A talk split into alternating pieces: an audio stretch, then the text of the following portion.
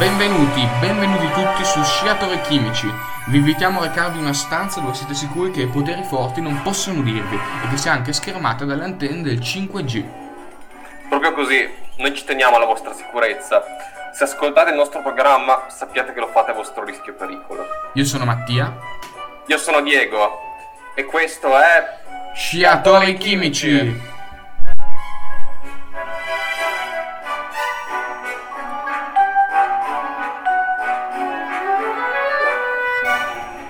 Nostri nomi sono ovviamente finti, perché altrimenti rischieremo di essere catturati dai rettiliani. Certo, certo, quindi chiediamo loro e Bugo di scollegarsi dalla nostra trasmissione per salvare risorse sui nostri server.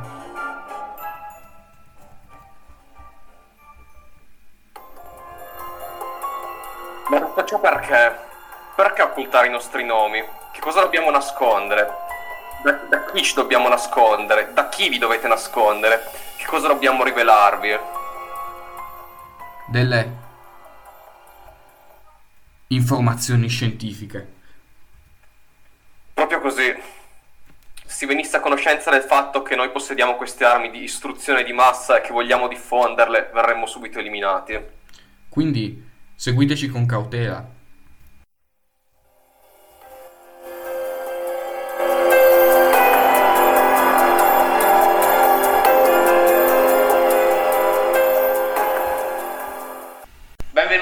Su questa quarta puntata di Sciatori Chimici. So- sono qui in collegamento con Mattia da Alba.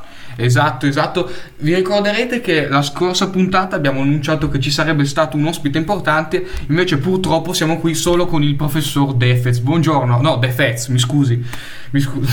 Buongiorno, buongiorno a tutti. Buongiorno. Sì, perché il professor De, De Fez ha solo una laurea, noi ci aspettavamo una decina almeno, invece Esatto. purtroppo... A stento una, Ast- come, come a stento? ma giusto così è capitata lì per caso. Ma eh, lei, professore, di cosa si occupa? Ma ehm, cerco di eh, aiutare le piante a crescere eh, scegliendo dei batteri del suolo che danno da mangiare alle piante, le proteggono, le aiutano, e quindi le nutrono, le fanno sviluppare e crescere meglio. Molto interessanti, devo dire che... Batteri del suolo? Batteri del suolo. Sì, perché la gran parte dei batteri che esiste al mondo sono dei batteri estremamente buoni e positivi e difatti quando prendiamo un antibiotico stiamo male, siamo come dire, deboli perché abbiamo ammazzato i batteri che stanno nel nostro, nel nostro intestino. Invece quando ce li abbiamo stiamo meglio. Quindi, Quindi ci sono tanti batteri buoni in circolazione. quindi lei usa i batteri per non usare le sostanze chimiche, giusto? Eh, il problema è che io sono fatto integralmente di sostanze chimiche. Attenzione Diego, siamo, siamo in una situazione Perché tanti batteri pericolosa. sono fatti di sostanze chimiche, questa è la cosa anche i interessante. batteri, anche tutti quelli che ci ascoltano e anche, eh, come dire, i computer, i cellulari, i ripetitori, tutto quello che vediamo intorno è fatto di sostanze chimiche. Eh, al giorno che, d'oggi. che al solito non hanno nessuna colpa, non sono né buone né cattive, in genere eh, le abbiamo usati da tanti decenni, secoli per, per aiutarci a, a vivere, a, a- a stare meglio. Senza sapere che erano sostanze chimiche. E Ecco, sì. Quindi eh, oggi, oggi con lei volevamo affrontare un argomento molto... un argomento che in realtà abbiamo già affrontato alcune volte e poi vol- da, da lì volevamo... Il nostro pubblico... Volevamo si- divagare un po' come, come facciamo sempre. Esatto. E questo argomento ovviamente è sempre il solito, la solita epidemia da coronavirus. E lei ci, ci spiega un po' cosa, co- cosa, cosa si dice un po' su, questo, su questa epidemia, Qu- quante notizie false girano. Lei ha, cosa ne pensa di tutto ciò?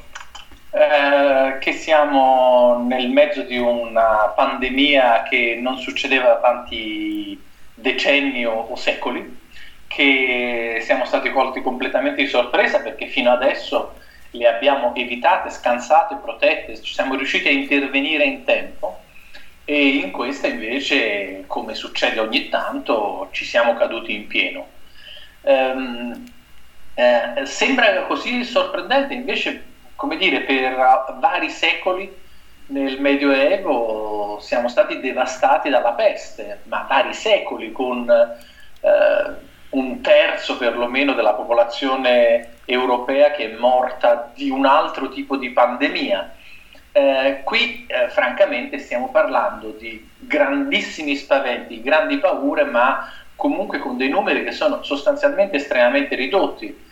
Se pensiamo che un secolo fa c'è stata un'influenza, la cosiddetta spagnola, che è andata avanti per un paio d'anni e che ha fatto perlomeno 50 milioni di morti, ecco, possiamo renderci conto di comunque quanta o meno eh, capacità ha questo di eh, questo coronavirus di, eh, di attaccarci, di, eh, di fare morti, oppure quanto si sono sviluppate, e questo penso che sia la verità, le cure mediche in quest'ultimo secolo, che ci hanno permesso dei, dei avanzamenti assolutamente spettacolari, tra cui quelli di contenere così efficacemente la, l'epidemia. Nonostante tutti i progressi che insomma abbiamo avuto sia in campo medico sia in campo scientifico, ci sono comunque dei comportamenti, delle, delle caratteristiche dell'umanità che sono costanti invece dagli, dai nostri arbori. Li ritroviamo ma, fin dall'antica Grecia, li troviamo in, nelle narrazioni di Boccaccio e appunto Boccaccio è anche ovviamente l'epidemia di peste non è comparabile a quello che eh, sta succedendo adesso in Europa, però ci sono degli aspetti che, che si ripresentano, per esempio, nel, um, quello che sta accadendo oggi. Ma eh, soprattutto si ripresentano le nostre paure, perché noi siamo ovviamente sconcertati, angosciati e spesso quello che sta succedendo è che cerchiamo un colpevole eh, allora, ci sono tante volte in cui eh, l- ci sono stati dei, dei, virus che hanno fatto il cosiddetto salto di specie. Per esempio il morbillo, per esempio l'AIDS, cioè il virus dell'HIV.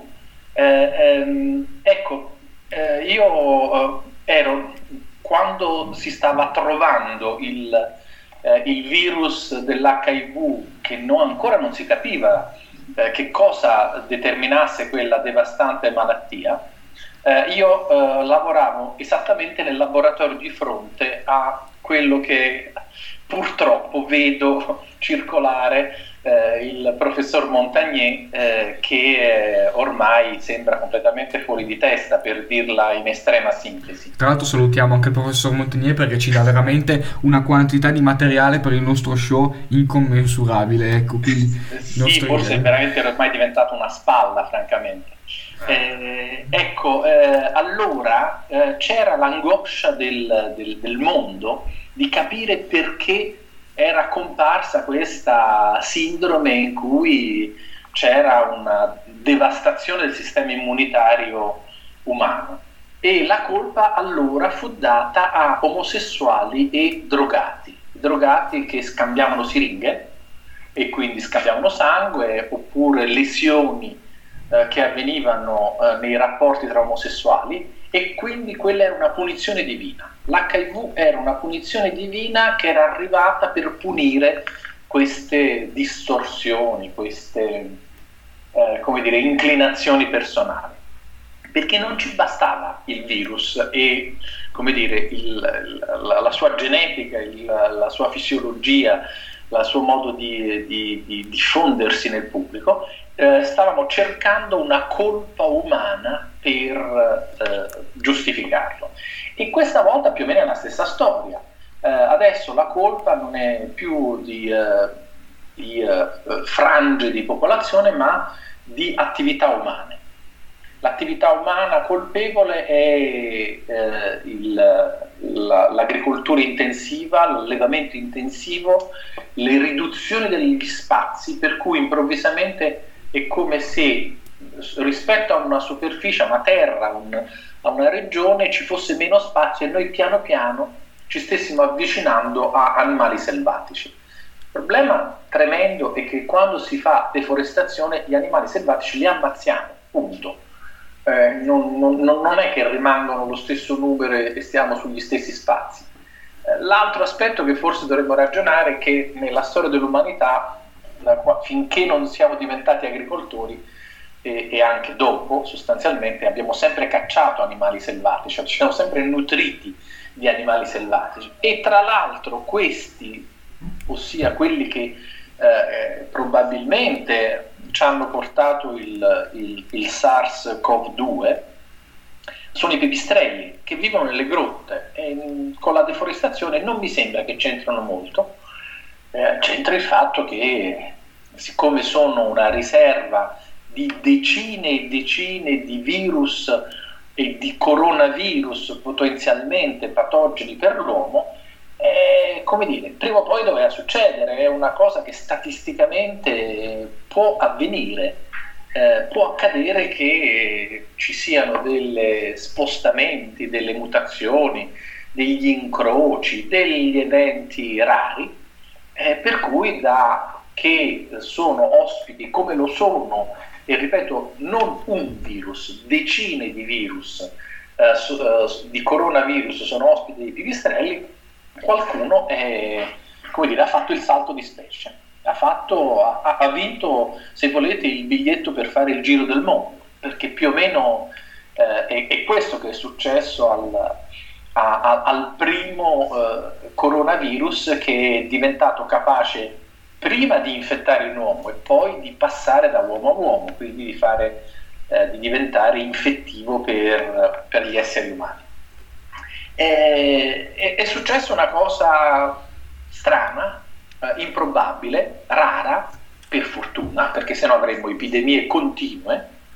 Eh, e, ma come dire, statisticamente prima o poi doveva succedere. Eh, possiamo fare poco se non accettare l'idea che così come beneficiamo dell'evoluzione della specie che ha portato agli esseri umani a essere così capaci di fare tante cose, eh, l'evoluzione funziona non solo per noi, ma funziona anche per eh, animali, piante, eh lieviti, funghi, eh, protozoi, batteri e anche per i virus. L'evoluzione funziona senza sapere dove andare, cosa fare, ma è un meccanismo fisiologico se posso interromperla, c'era, eh, girava già da un po' la notizia, cioè erano già molti esperti che parlavano di questo fatto che ci sarebbe, prima o poi ci sarebbe scoppiata di nuovo una grande epidemia, sb- e tra l'altro, se non sbaglio, addirittura delle dichiarazioni del famoso imprenditore Bill Gates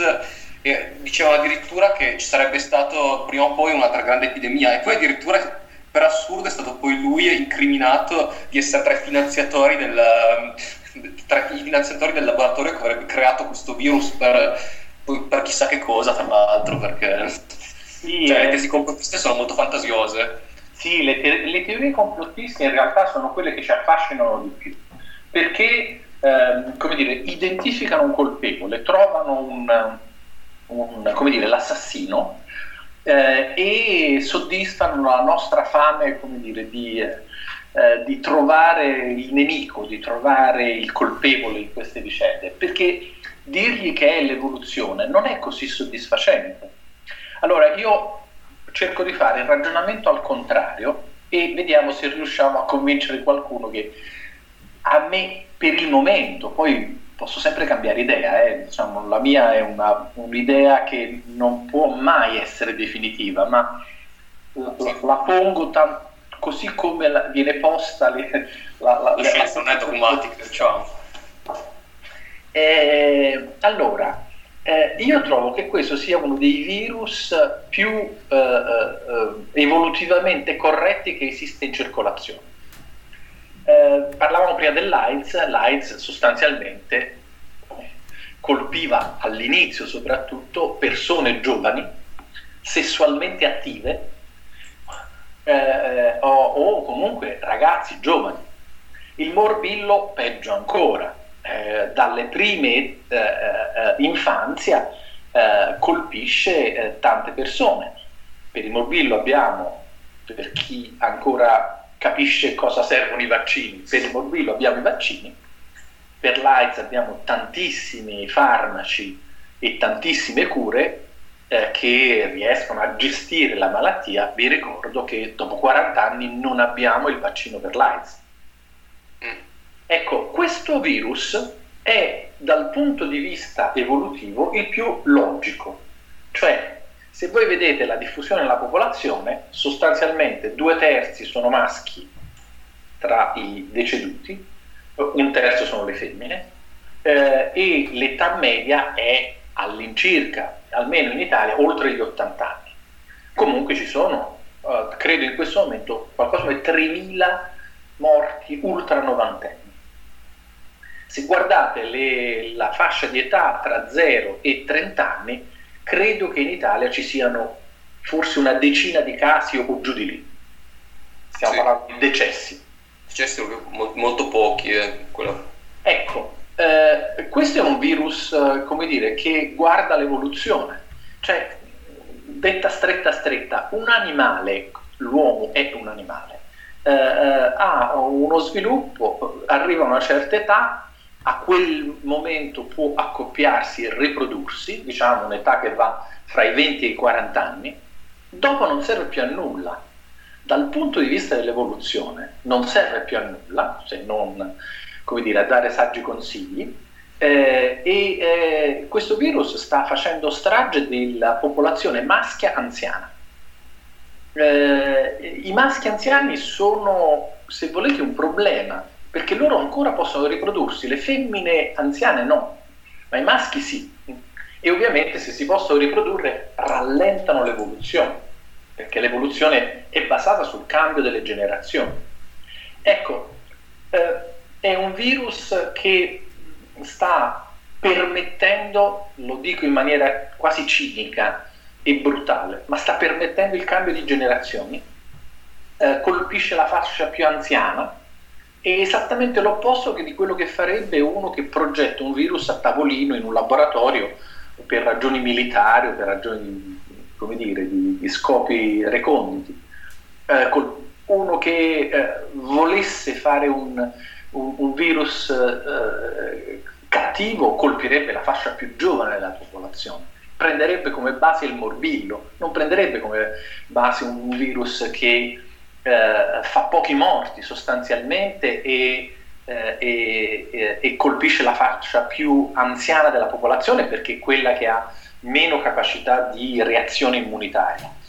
Quindi io lo vedo come un virus pienamente rispondenti alla logica darwiniana dell'evoluzione e non ci riesco ancora per adesso a vedere nessuna particolare stranezza. Ripeto, le vedo molto più gravi dal punto di vista evolutivo l'AIDS o il morbillo che non questo coronavirus.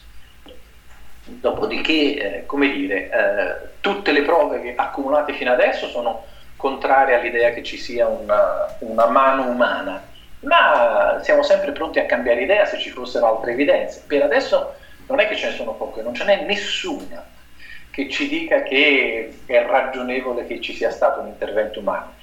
E ripeto, sembra esattamente invece di vederci la mano della natura. Anche perché, insomma, se si, vuole, se si volesse produrre un virus, cioè, secondo, nella mia umile opinione, mm, se si volesse produrre un virus si parte insomma da, da, una base già conosciuta, ecco, non si reinventa un nuovo, un nuovo virus da zero se, se, si vuole insomma aver, fargli avere uno scopo, mm, uno scopo, definito, si parte già da un modello naturale che ha certe caratteristiche. Sì, certamente. Perciò io, come dire, credo che eh, siano semplicemente tesi che servono a rassicurare chi li elabora, non a spiegare il fenomeno. Evidentemente abbiamo sempre bisogno di un colpevole abbiamo sempre bisogno di colpire qualcheduno e di uh, giustificare quello che succede. E quindi evidentemente questa è la giustificazione che qualcuno si trova. Sì, un, un attacco anche, anche, indirettamente, soprattutto da certi, da certi esponenti politici, anche al, alla Cina cioè, in particolare da, dalla, dall'America eh, sono usciti molto questi attacchi alla Cina, poi anche all'OMS che sarebbe finanziata dalla Cina proprio per, anche per, per una questione diretta proprio politica, se, se, vogliamo vederla così. Sì, certamente diciamo, ci sono stati dei ritardi eh, dei cinesi nel comunicare la rilevanza della, della malattia, ma che tutto questo sia una strategia, francamente non so quanto sia vero se non come dire, un pudore, una cautela e chiaramente una sottovalutazione da un certo punto di vista. Eh, la, la, Cina è stata scottata già 17 anni fa dalla, dall'emersione della, della SARS, della, del, della, prima versione diciamo, di questo coronavirus e da allora ha fatto passi in avanti giganteschi.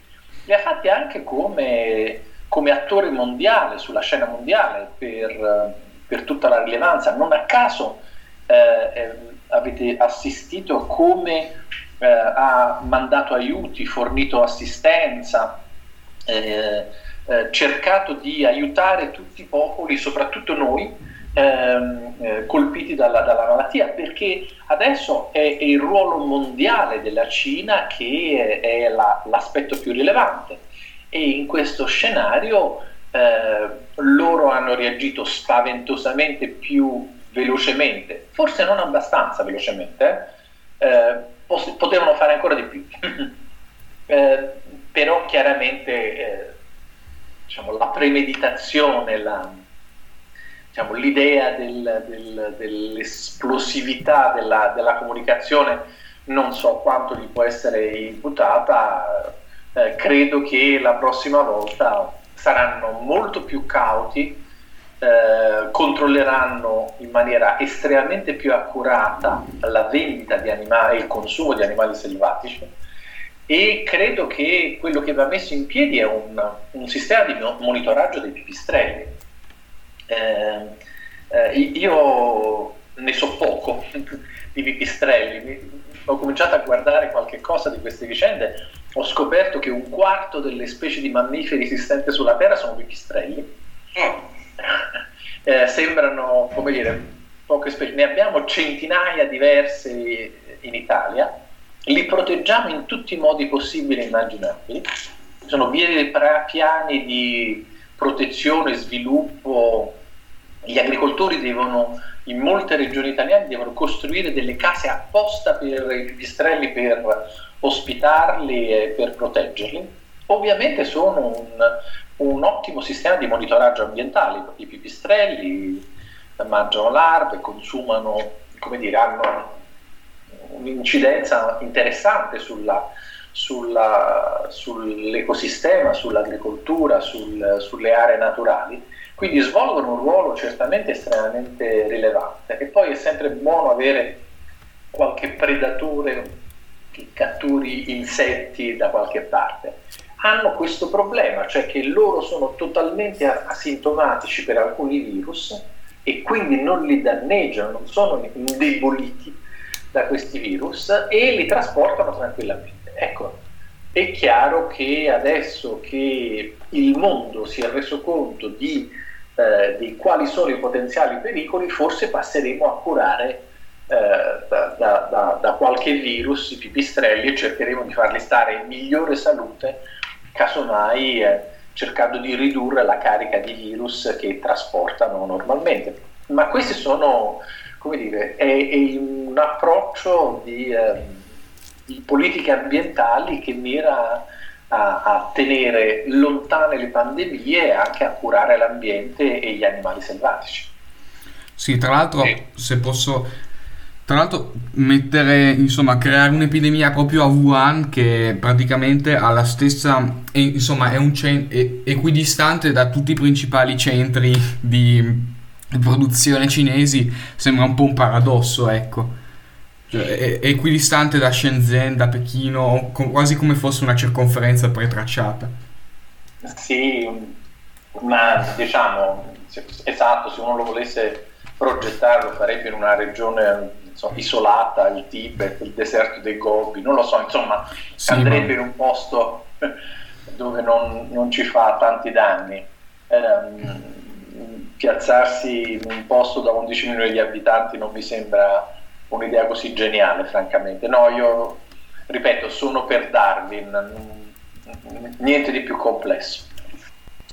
Certo, certo, è stata una, una discussione molto interessante, ma ora vi lasciamo alla nostra, la nostra musica, vi ricordiamo sempre che eh, la nostra musica proviene da jamendo.com che è una repository di artisti indipendenti, quindi eh, oltre a non farci eh, colpire dalla SIAE ehm, possiamo anche insomma rendere noti questi artisti. Why can't I fly away, take the pain away from the rubble that is here? All of the time that I have had, I always assumed it'll be clear. Instead, I'm here, wrapped in chains. I'm looking to break out, but I fear I'm not doing what they say is right. How have I not seen these tears? Cause I've been thinking about what I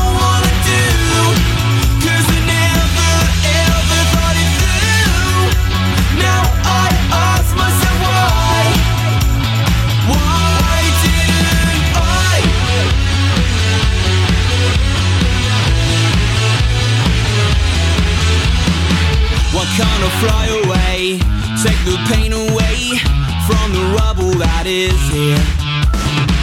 The boredom creeps in when I'm staying in, thinking about where I have been. Instead, I'm here, wrapped in chains.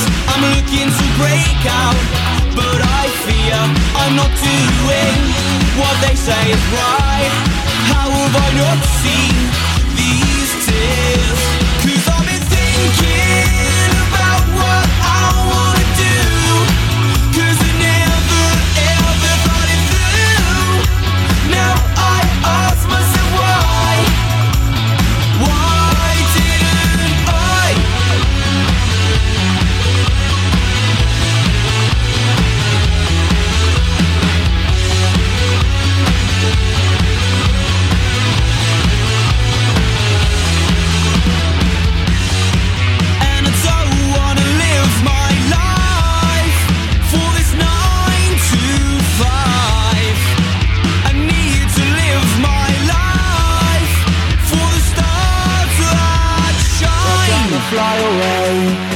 pain away from the rubble that is in.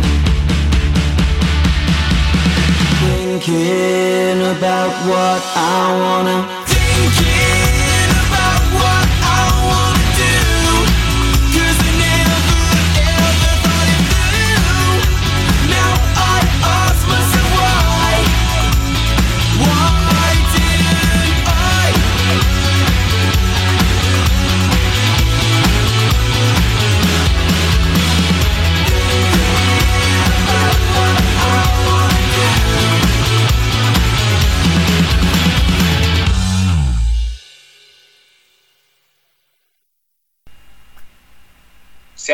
Siamo tornati dopo questa breve pausa musicale, siamo sempre in collegamento con il professor Roberto Defez e ora volevamo cambiare un attimino l'argomento, che, perché l'argomento di prima è già molto sviluppato molto bene e, mo- e abbiamo già, abbiamo già parlato molto. E a questo punto vorremmo parlare invece di una, un'ipotesi, anche qua, questa è un'ipotesi un po' strana che lei potrebbe dirci può poi dirci se, se, è vera, se ha un minimo di senso oppure no, ovvero l'ipotesi che il particolato, quindi una, le particelle, le, le, PM10 in particolare, che sono le particelle presenti nell'aria, che vengono prodotte dalle nostre varie attività, quindi dagli scarichi, eccetera, eccetera, se hanno contribuito alla diffusione del virus. Lei cosa, cosa sa da, da questo punto di vista? Anche lì, eh, come dire, sono ipotesi affascinanti che sembrano eh, che ci rassicurano perché cominciamo a pensare ma quali sono i luoghi più inquinati d'Italia, quali sono i posti dove ci può essere più microparticolato, eh, corrispondono più o meno a quelli dove più forte è stata l'epidemia e noi ci rassicuriamo di aver capito tutto. Anche perché cioè, tendenzialmente i posti in cui insomma ci sono meno polveri sottili sono i posti più isolati e quindi anche cioè, rispetto intendo ai grandi centri urbani, quindi anche cioè, la correlazione è un po' come posso dire, può, può emergere se uno cercasse di correlare i dati. Sì, infatti è una correlazione intuitiva e, e questo è proprio il problema, cioè eh, rispetto alle intuizioni che tutti noi dobbiamo avere, poi eh, l'intuizione va messa alla prova, va messa alla prova dei fatti. Allora la, la prima più banale prova dei fatti che possiamo fare è farci una domanda, ma se io dovessi eh, girare e guardare all'intera penisola eh, e eh, immaginare qual è uno dei posti che notoriamente è eh, tra i più eh, inquinati o almeno raccontato come uno dei più inquinati d'Italia, quali sono i, i luoghi che per primi mi verrebbero in testa confrontandoli con, come dire, con il racconto, con la stampa, con i media che ce li presentano in questo modo. Ecco, io la, la domanda che mi sono fatto è, ma scusate, come è andato l'epidemia a Taranto? Esatto, mi è subito venuto in mente anche a me eh, la città di Taranto. No, in questo momento, più o meno, eh, credo che ci sono dall'inizio dell'epidemia a oggi qualcosa come 242 persone eh, eh, infette che hanno preso la malattia a Taranto. E il che dice, vabbè, è molto basso, ma al sud ce ne sono di meno. Ok, ce ne sono di meno, ma è mai possibile che Taranto sia la provincia pugliese con meno persone infette fra tutte le province pugliesi? Questo francamente suona strano. Sembrerebbe quasi dire che se mettiamo nell'aria eh, polveri eh, sottili e scarichi di eh, in un'industria siderurgica, anzi il più grande centro siderurgico europeo, addirittura ci proteggiamo. Ecco, tutte e due queste ipotesi sono sbagliate, perché semplicemente raccontano una storia senza entrare nel merito, nei dati, nei fatti, nelle prove. Eh, così come non si può dire che, che, che avere un'acciaieria è una cosa sana, eh, come dire, indiscriminatamente, non sembra avvalorare l'ipotesi che venga trasportato al microparticolato. E soprattutto eh, bisogna entrare nel, nel merito delle analisi del microparticolato. Ecco, per esempio, nessuno sa che durante eh, le fasi più gravi dell'epidemia c'è stato un improvviso, spaventoso aumento di tutte le eh, del microparticolato. Aumento. Qualcosa come 7-8 eh, volte più della, della, del livello normale di microparticolato che c'è nell'aria. Eravamo fra il 26 e il 29 marzo e considerate che la curva dei contagi ha cominciato a scendere il 21 marzo. Quindi eravamo all'inizio della discesa della curva delle persone, eh, dei nuovi infetti, diciamo. Credo che il 21 marzo erano tra i 6 e i 7 mila nuovi infetti e dopo quella data hanno cominciato a scendere. Tra il 26 e il 29 marzo arriva una nube di microparticolato e nonostante tutto quello che ci immaginiamo, eh, la nube arriva dal Mar Caspio, esattamente dal luogo più inatteso, se volete, quindi non da zone industriali, non dal, dire, dal cuore dell'Europa industriale, ma esattamente dalla direzione opposta. E ripeto, i dosaggi sono spaventosamente più alti, 7-8 volte più del normale. Non c'è una prova, un dato che dica che aumentano i contagi all'aumentare di quel microparticolato.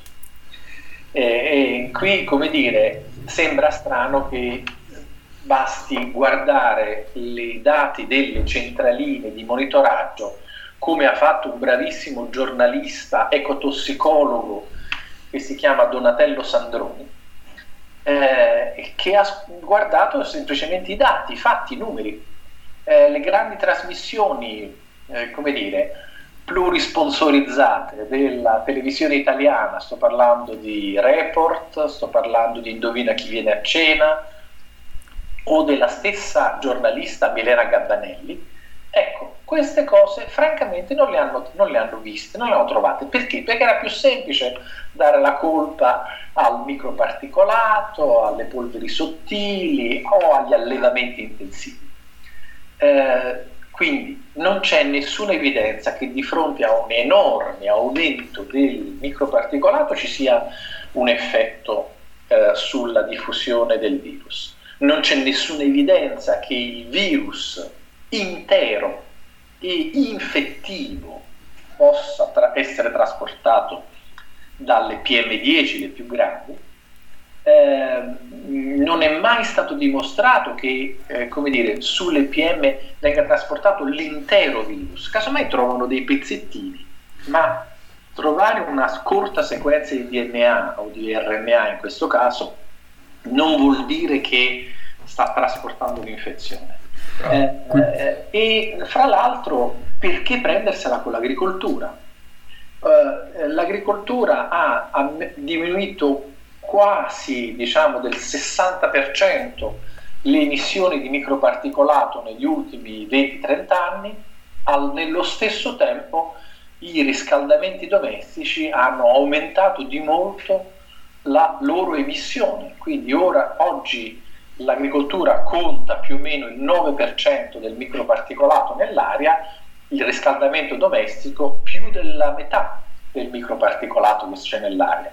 E poi c'è il, le attività industriali e poi c'è il traffico. Ecco, invece ce la prendiamo con l'ultimo, il più piccolo della catena, l'agricoltura, perché eh, avremmo dovuto dire alle persone eh, state al gelo, non vi riscaldate perché quello è il microparticolato più eh, prodotto maggiormente. Invece, eh, come dire, scendiamo di eh, quasi 6 volte, perché dal 54% del riscaldamento scendiamo al 9% dell'agricoltura e ce la prendiamo col più piccolo del sistema.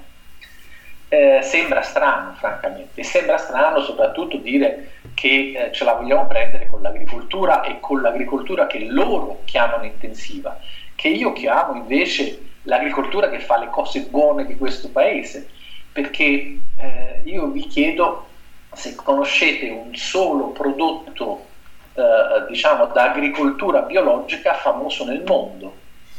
Eh, noi esportiamo parmigiano reggiano, grana padano, prosciutto di Parma, San Daniele, bresaole, eh, mozzarella, quando tutto quello che esportiamo non è biologico. Nessuno di questi è un prodotto biologico anzi tutti questi filiere alimentari usano come base della mangimistica soia e mais geneticamente modificati. Mm. Attenzione, geneticamente modificato, non, non scherzi, pericolosissima questa cosa. È un paradosso dei paradossi in cui eh, eh, ce la prendiamo con l'agricoltura che non si chiama intensiva, si chiama agricoltura integrata o agricoltura sostenibile, ossia che sceglie volta per volta quello che inquina meno, dà meno fastidio, eh, costa meno e produce meglio, perché la qualità dei prodotti alimentari che sono sugli scaffali dei supermercati italiani e dei negozi italiani sono assolutamente spettacolari, di un altissimo livello di qualità e di sicurezza sanitaria.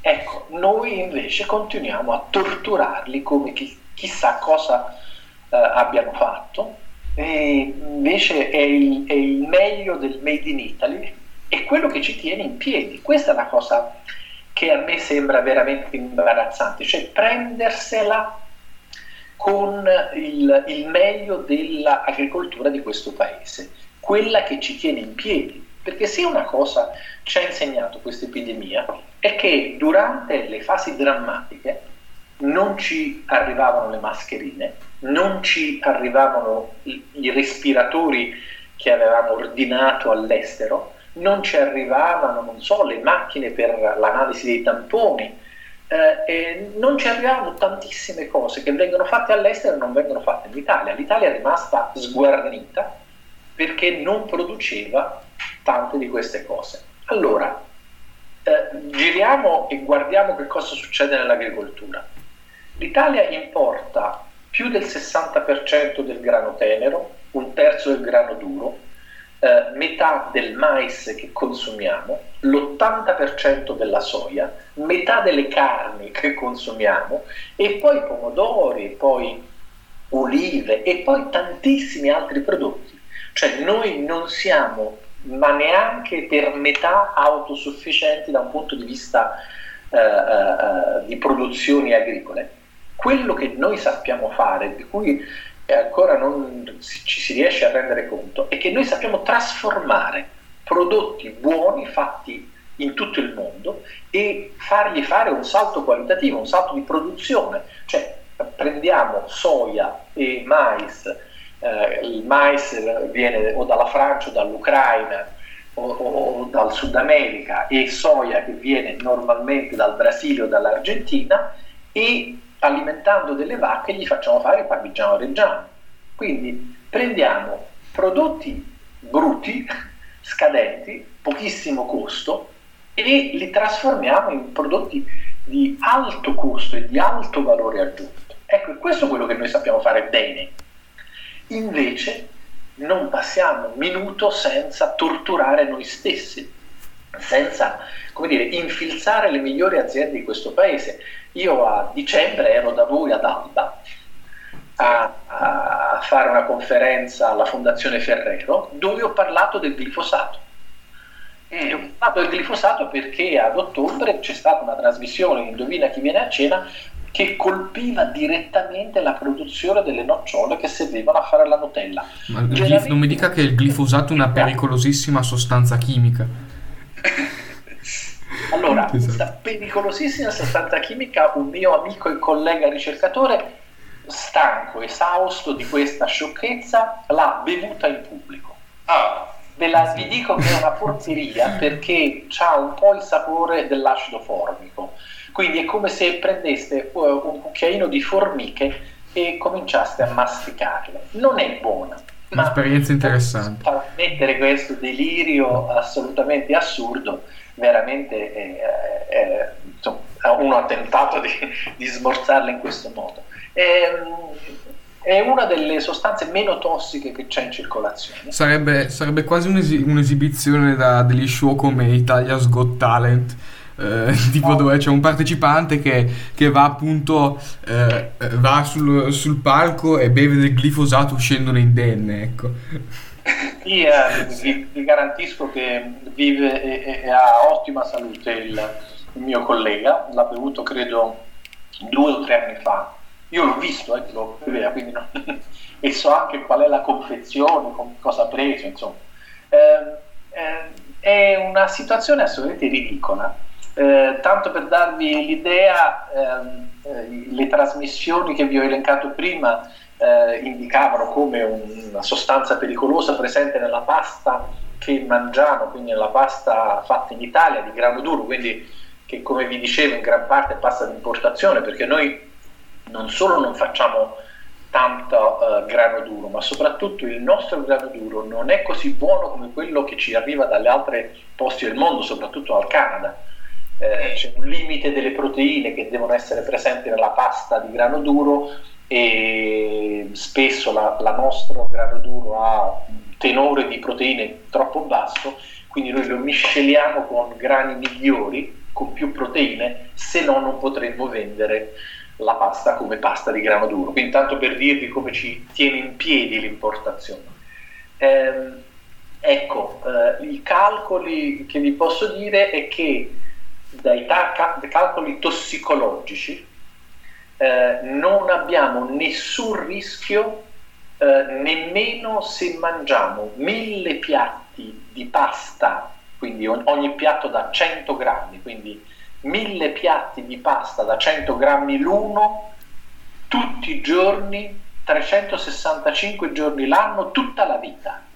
Ecco, se consumiamo eh, mille piatti di pasta al giorno non corriamo nessun rischio. Abbiamo il tempo a morire prima di ingestione di pasta che di, eh, che di glifosato praticamente. Eh, ma di gran lunga, cioè stiamo dicendo di mangiare un quintale di pasta al giorno e per avere problemi dovremmo andare verso le 4-5 tonnellate al giorno. Di pasta? Di pasta. sì, io conosco, io ecco, conosco delle persone diciamo che riescono... a questi livelli. Eh, eh, il paradosso è proprio che, eh, come dire, un'intera trasmissione, un intero stile di, di, di non, non, è solo italiano, anche in Francia sono ossessionati da questa storia, eh, giri intorno a un non problema. E evidentemente per nascondere i veri problemi, perché francamente questo è un vero non problema e, e eh, è sostanzialmente un parente molto stretto di un amminoacido, quindi uno dei componenti delle nostre eh, proteine, di tutte le proteine che abbiamo eh, in giro nelle nostre cellule eh, e no, non a caso quando finisce nel terreno viene immediatamente man- mangiato da batteri del terreno eh, perché si nutrono di, di, delle sostanze di cui è fatto il glifosato, c'è un, un pezzo in cui c'è un azoto sostanzialmente che è molto interessante per l'alimentazione e quindi lo catturano immediatamente e lo degradano. Ecco, eh, è una sostanza diciamo, che serve a ridurre le lavorazioni manuali, che serve a evitare i braccianti che devono strappare le erbacce o peggio perché poi ci sono le soluzioni green, perché adesso si chiamano così, le soluzioni green sarebbe una uh, macchina sputafuoco caricata a GPL che incendia uh, le erbacce ma è un mostro orrendo che fa semplicemente spavento, ovviamente brucia le erbacce ma eh, nelle annate di siccità sarebbe capace di creare incendi dovunque e, e oltretutto con emissioni di gas serra spaventose. Tra l'altro le erbacce dopo che sono state bruciate tre giorni dopo cominciano a germogliare di nuovo, quindi una soluzione assolutamente ridicola un lanciafiamme praticamente, esatto. se ho capito bene la descrizione. Sì, una, una, soluzione molto, oserei dire, da, de, da deluchiana, ecco. sì, diciamo, eh, penso che lui gradirebbe molto, penso che gli piacerebbe molto, anche perché il lanciafiamme eh, ha una sola bocca che sputa.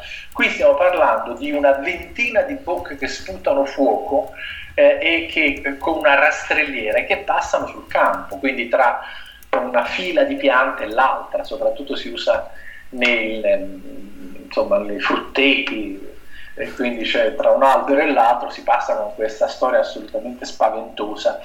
Ecco, ehm, tra le due cose non avrei dubbio a usare il glifosato, ehm, e anche se come tutte le cose abbiamo cominciato parlando di evoluzione, continuiamo a, a dire esattamente la stessa cosa. È ovvio che il glifosato ha un limite, ha un termine, perché l'evoluzione delle piante, anche delle piante infestanti, porta piano piano, se uno usa soltanto il glifosato, a sviluppare erbacce eh, resistenti al glifosato, perché l'evoluzione, quella del, del SARS-CoV-2 eh, o quella dell'evoluzione umana, funziona anche per le erbacce. Quindi eh, eh, sono percorsi che hanno tempi in cui funzionano e tempi in cui sarà meglio non usarli più, ma per logica, perché non estirpano più le erbacce, ma è questo che dovrebbe guidare le nostre scelte, cioè eh, i veri problemi che abbiamo di fronte e non i problemi mediatici creati da trasmissioni farlocche che invece di andare a guardare i dati delle PM10 e PM2,5 vanno a incolpare eh, eh, sistemi di produzione che reggono il paese, perché questi sistemi ci fanno fare miliardi di euro di fatturato. E questo paese prima o poi dovrà capirlo che a noi serve, soprattutto in questo momento in cui, tanto per dirne uno, il turismo è azzerato, quindi una grandissima sorgente di... Eh, introiti per questo paese è sostanzialmente azzerata, eh, dobbiamo pensare a che cosa produrre, a che cosa fare, a come dare occupazione, a quali aspetti promuovere e cercare di avere qualcosa da vendere agli altri, perché sennò gli altri continueranno a produrre le loro mascherine e noi non avremo, avremo niente da dargli in cambio. Ecco, questo forse è lo scenario a cui dovremmo riflettere per capire che questo paese deve ripartire da questioni vere, da questioni serie, da questioni che tengono in piedi l'economia e, e, e il lavoro di questo paese, altrimenti, come dire, eh, continueremo a stare alla finestra a guardare dei mostri che ci siamo creati nelle nostre teste. Se posso ancora farle sempre relativo un po' queste false notizie che tra l'altro ci danneggiano molto anche dal punto di vista economico, se possiamo fare ancora una piccola parentesi sulla questione invece degli, degli OGM che sono stati molto demonizzati negli ultimi anni e so che lei se ne è occupato, ha, già, ha scritto diversi articoli, ha rilasciato delle interviste su, sulla questione OGM. Cosa può raccont- raccontarci su questa, questo fatto? sì, ho scritto anche un libro che si chiama Il caso GM. Eh, sì, è, è una, un'altra di queste fake news che ha girato per tutto il mondo. Eh, sostanzialmente non c'è una sola persona ospedalizzata al mondo per il consumo di una qualunque derivato di una qualunque pianta geneticamente modificata. Eh, tanto per non andare lontano, eh, le mascherine che ci abbiamo addosso o i tamponi che vengono usati negli ospedali dove vengono ricoverati i pazienti in questo istante, eh, eh, sia i tamponi sia le mascherine sono fatte su base di cotone e il 70% del cotone mondiale è cotone geneticamente modificato.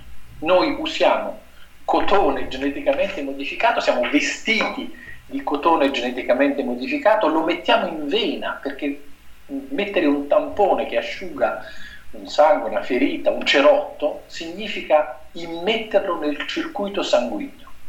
E se ci fosse un aspetto tossico, allergenico, ce ne saremmo accorti 20-25 eh, anni fa, quando è cominciato a uscire il primo cotone geneticamente modificato. Ecco, il paradosso diventa questo.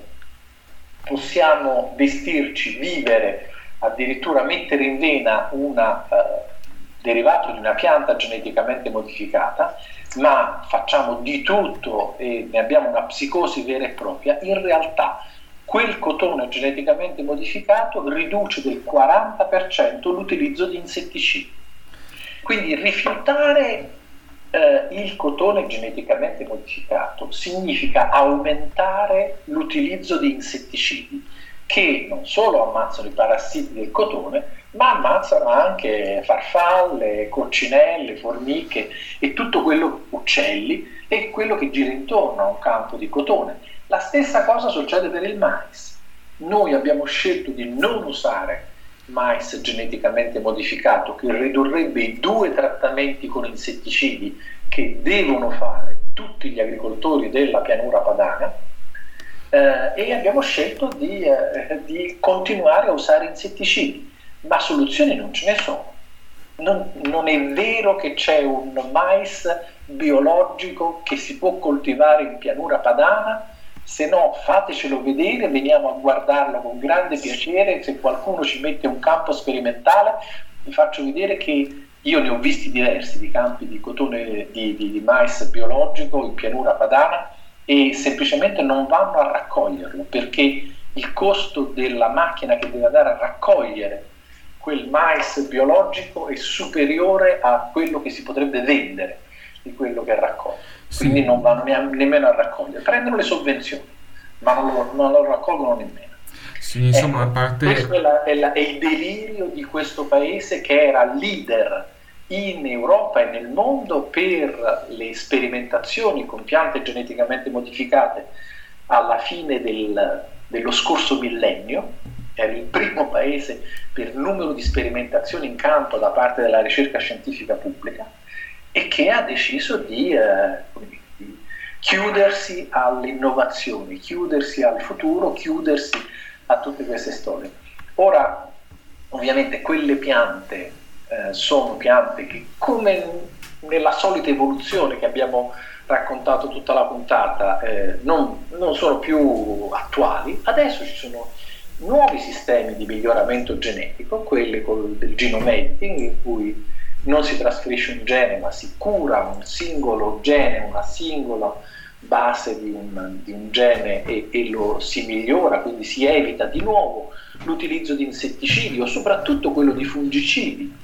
Ecco, ad Alba ci sono vigneti, se voi li guardate, eh, sotto un vigneto, voi guardandoli con attenzione vedrete che l'erba è gialla e l'erba resta gialla anche quando viene estirpato il vigneto. La ragione che qualcheduno so che attribuisce come al solito al glifosato perché è facile attribuirlo al glifosato, non è il glifosato.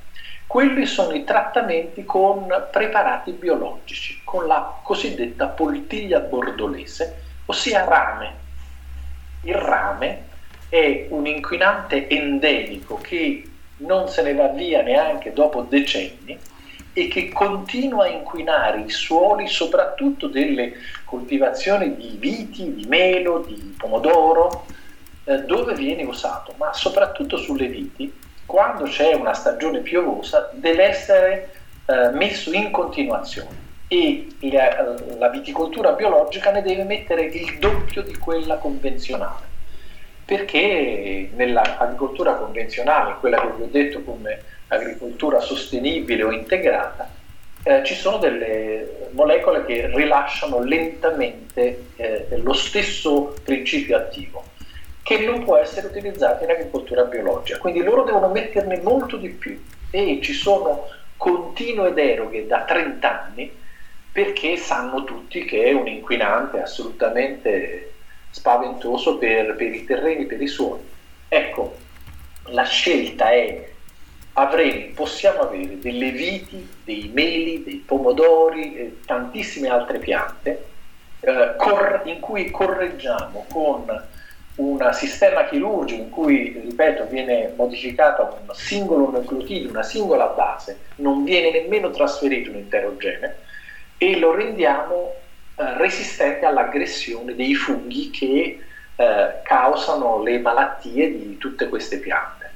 Quindi la scelta è, vogliamo i fungicidi, tra cui quelli che ci raccontiamo essere biologici, ma il rame mi dovete dire se non è un elemento, una sostanza assolutamente sostanza chimica. chimica esatto. esatto. questo è il, è il, è il termine, eh, oppure vogliamo eh, aiutare le piante a crescere senza essere aggredite dai funghi e senza avere bisogno di fungicidi. La scelta è questa, quando si parla del, del tema del, dell'editing genetico parte subito il... Um, io, insomma, la classica, mi viene in mente una chiacchiera da bar in cui già solo il termine, il termine OGM, modificazione del DNA, proprio si genera, un, non lo so, una, quello che viene chiamato, molti chiamano andare contro natura, ecco.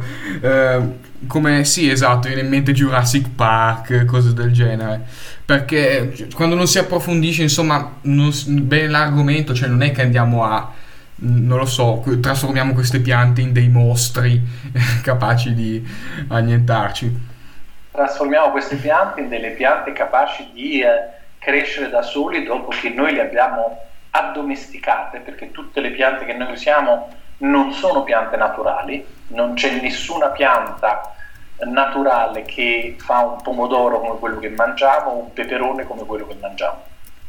Perfetto. Sono tutte piante addomesticate, addomesticate dall'uomo per interessi umani e io vi domando se eh, considerate innaturale una pianta da genomating, do, io vi domando, ma una pianta identica sostanzialmente, eh, diciamo, stiamo parlando più o meno della stessa pianta tranne un singolo nucleotide, ma alimentata con gli scarti di macellazione asciugati, triturati e resi una farina. Sto parlando di pelli, corna, eh, intestini, sangue, zoccoli, epiteli, tutto quello che è uno scarto di macellazione. Ecco, lo prendete, lo cuocete, lo asciugate, lo triturate e lo date come alimento per le piante.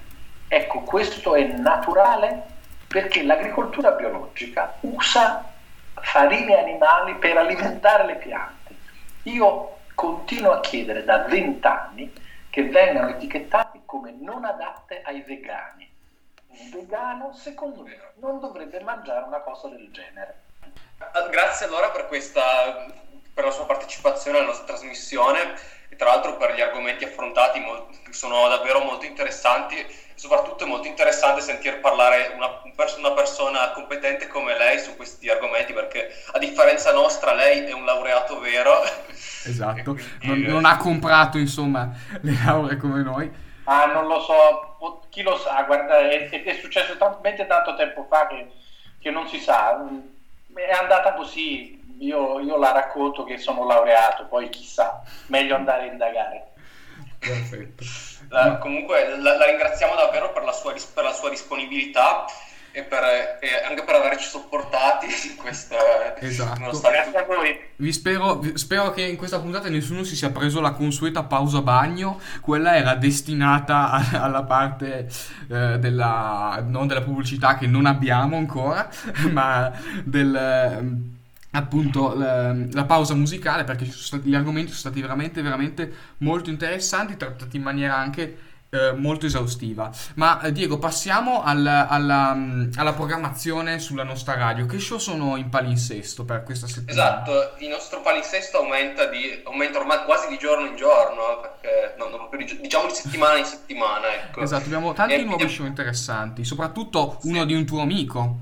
Corretto? Esatto, tra- abbiamo diverse new entry, tra cui eh, vabbè, abbiamo i soliti eh, che ormai sapete già a memoria, ma li diciamo lo stesso per chi, eh, per chi fosse nuovo. Abbiamo il Giulio's Late Night Show dalle 9 alle no- dalle 21 alle 21.30 tutte le, tutte le sere tranne il weekend. Poi abbiamo Coca Malibu tutti i pomeriggi dalle 5 alle 5 e mezza, tranne il giovedì, perché perché? il giovedì c'è il programma di musica classica, sempre gestito da me, e Ma- da me e Mattia, il pomeriggio classico, Esatto. che è dalle 16 alle 18. Da- no, è, è stato, è stato spostato.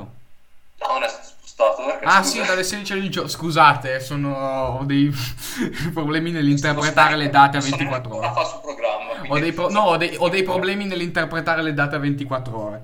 Eh, poi, poi Abbiamo ancora Stop Replay, Esatto. la il programma dedicato alla musica underground di Riccardo Toniolo. E Esatto. poi adesso abbiamo ancora finalmente, sembra che stia per partire questo nuovo progetto. Siamo qui in collegamento con, con i nostri potentissimi mezzi, eh, con appunto la- il cast, no il cast no. la- Il cast, cos'è, il un cast, film? È un film, esatto. No, con, con appunto con Giulio, Giulio Rigazio che, che cura la, la produzione di pesci assetati. Esatto, esatto, i pesci assetati, era da tanto che lo dicevamo, era quasi diventato un mantra. Eh, Tata, ma ci siamo con Edoardo, l'avete sentito? Eccolo qua. Sì, finalmente ce l'abbiamo fatta. Ciao a tutti. Ma cos'è Eh. questo pesci assetati? Eh, è una bella domanda questa, ce lo stiamo chiedendo anche Ci noi. stiamo pensando, ecco. No, è una puntata davvero bellissima, avrete modo di ascoltarla lunedì alle ore 18, semi in diretta live, ma noi diciamo che è in diretta live così tutti ci credono. L'importante è la convinzione, credo. E, e niente, sarà davvero bellissimo, saremo io, Giulio e Edoardo. Parleremo davvero di un sacco di cose, ma soprattutto la parola numero uno sarà satira. Ci sarà davvero da ridere, quindi collegatevi, mi raccomando. Insomma, un programma molto ricco, molto interessante. Tra l'altro, vi invitiamo anche noi ad ascoltare il nostro Sciatori Chimici, che sarà appunto questo sabato, come avete potuto sentire prima in collegamento. Eravamo con, con eh, il dottor De, Fe- De Fez, perché poi mi corregge. Non pronuncia. professore perché Non è professore, con il professore. Dai, dobbiamo registrare, No, Monete. dovete registrare, quindi vi scolleghiamo e grazie comunque, ci, ci- vi, vi ascolteremo con piacere. Benissimo, vi attendiamo allora. Grazie. Vabbè, ciao. Ma andando avanti con la programmazione abbiamo anche come dimenticare Paved a cura di Giulio, a cura non si dice, pa, sì anche però vabbè, ma come dimenticare anche pa- come dimenticare Paved di Giulio Pavesi ogni venerdì dalle ore 18 alle ore 19. Bene, per Esatto, questo- e ora ho voglia di citare Stefano, Stefano Alessandri, oggi sempre, ora che abbiamo cacciato i nostri ospiti, perché Esatto, so, vi ricordiamo alcuni- alcune risorse scientifiche, no, vi ricordiamo il canale YouTube del chimico Dario Bressanini, molto interessante, la prego, ci- la prego venga come ospite sì. così aumentiamo il nostro seguito, no, la cont- forse lo contatteremo, speriamo. Ma vediamo. E tra l'altro se continuate a... Il professor De Fez, come diceva, ha scritto dei libri, scrive molti articoli, se su YouTube potete anche cercare molti video di su- delle, delle sue conferenze, quindi Sì, andate a cercarle perché tratta di un sacco di argomenti molto interessanti che purtroppo ovviamente per, per la questione del tempo non abbiamo potuto affrontare completamente. Questa puntata Quindi immagino sarà già- approfondire, fatelo. Sì, questa puntata sarà già bella corposa, eh, nonostante tutto l'editing. Ehm, appunto, ha, ha fatto anche vari TED Talks. Vi ricordiamo che le scienze, versione italiana di Scientific American. Bene, boh. per oggi è tutto. vi, lasciamo, vi lasciamo alla programmazione della nostra radio.